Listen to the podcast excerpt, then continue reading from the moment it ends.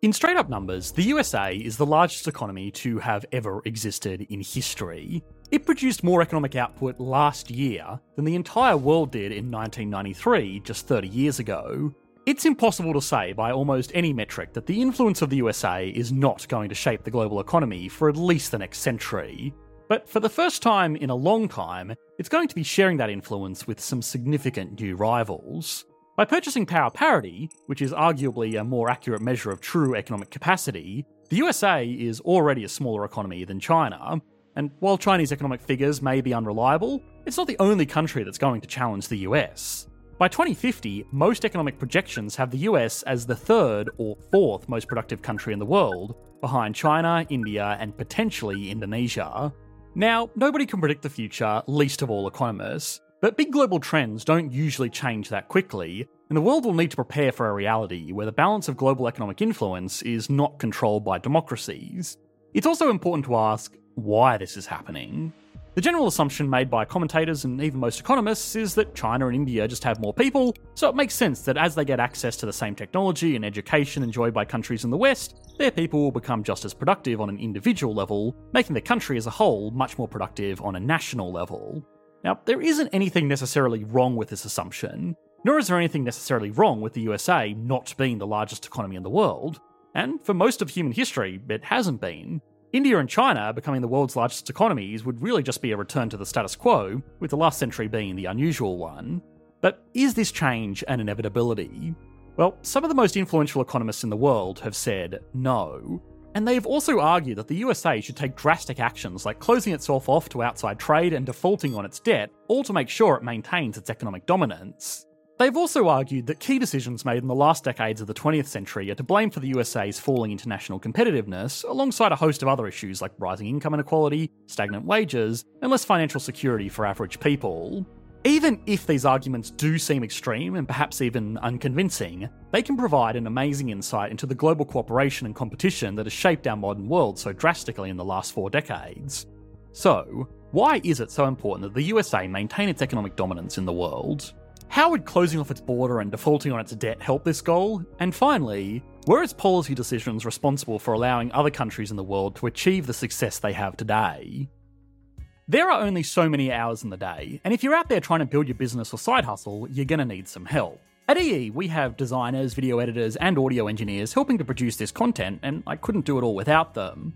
We use LinkedIn jobs for our hiring for EE, and we suggest you do too. Hiring the right people is one of the hardest jobs for any business, and can mean the difference between growth and success if you get it right, or day to day frustration and stagnation if you get it wrong. So you want every possible advantage when picking the most qualified and most enthusiastic potential hires. LinkedIn Jobs makes the whole process of finding and sorting people so much easier, which not only saves you time and money in your search, but helps you align with the right kind of people to join your team. The setup is simple and lets you use simple tools like screening questions to quickly prioritise who you'd like to contact for the next stage of your hiring process. That's part of the reason small businesses love using LinkedIn for getting high quality hires.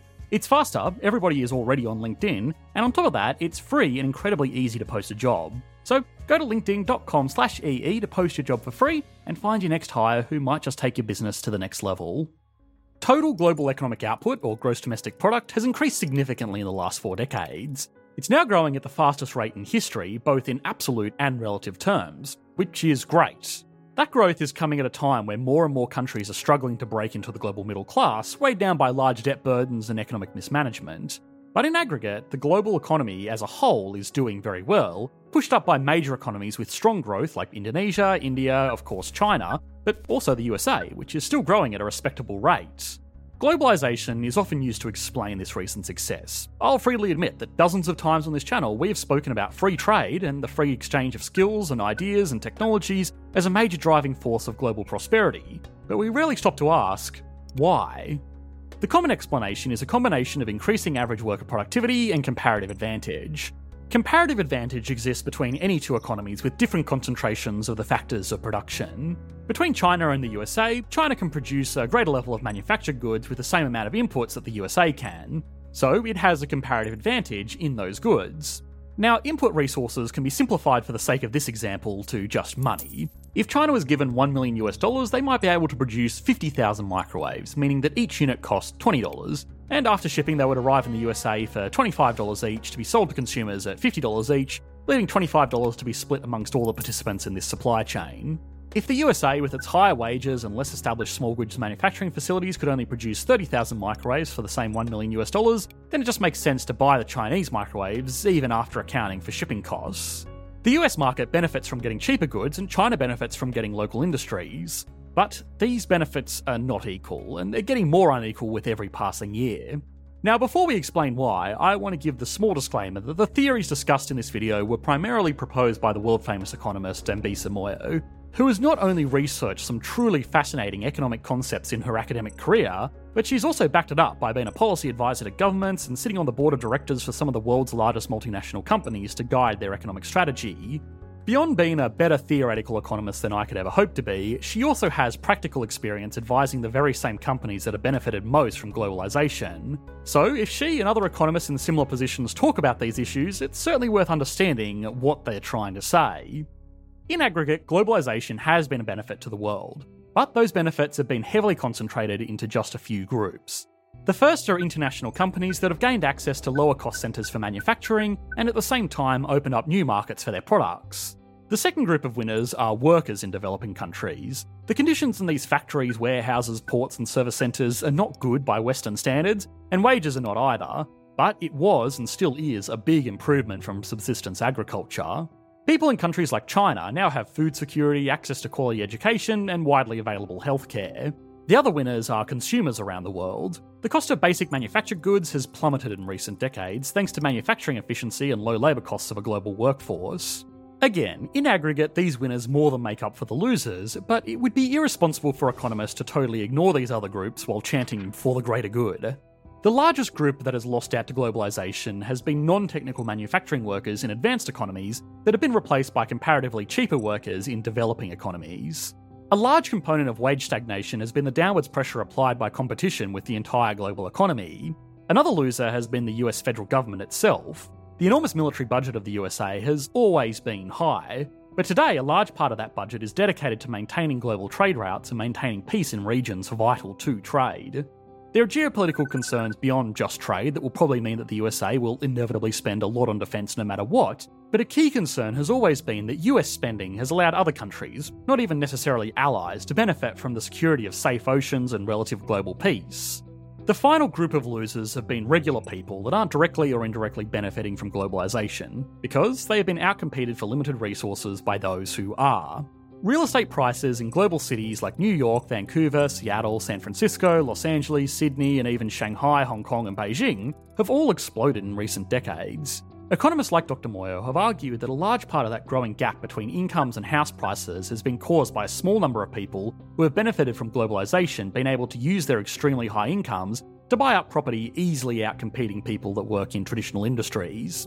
A city like San Francisco has seen average incomes rise significantly in recent decades thanks to the technology industry, Technology is one of the USA's largest exports. The big technology companies based around this city wouldn't be nearly as big if they only sold phones, computers, and digital services to the US market. These companies instead bring in money from all over the world and pay it out to extremely high income earning individuals in equally highly value adding roles. If an employee at one of these companies designs a piece of software that can be replicated and sold all over the world, then their labour is added much more value than if that software was only sold in the United States. So they can be paid a higher wage and afford more expensive homes, easily outcompeting people that only produce goods for the domestic markets. The other problem is that technological superiority is not guaranteed. In doing business around the world, the USA and other traditionally advanced economies have shared their technology with developing countries so they could manufacture their consumer goods. Today, global companies are catching up. China is developing their own aircraft, building their own global tech companies, and they're already home to the world's largest EV manufacturer.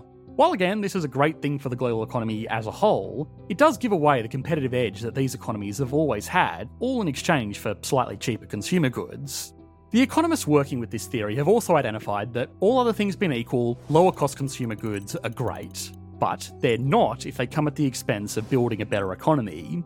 In the three decades after World War II, consumer spending accounted for roughly 60% of US GDP. The other components of GDP were government spending, investment, and net exports. From the 1980s onwards, the era in which most economists identify as the true start of globalisation as we know it today, consumer spending as a portion of GDP has grown to roughly 68%.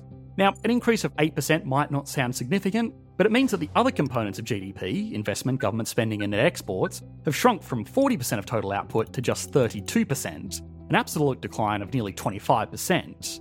This means that the US has dedicated most of its economy to satisfying consumption over investment or government spending that could be used to provide public utilities. Consumption is fine, it's the end goal of any economy to improve living standards. But overconsumption that comes at the expense of maintaining infrastructure or giving capital to promising industries is going to hurt the economy long term because those investments increase the economy's capacity to produce even more in the future. The most visible area to see this is in infrastructure.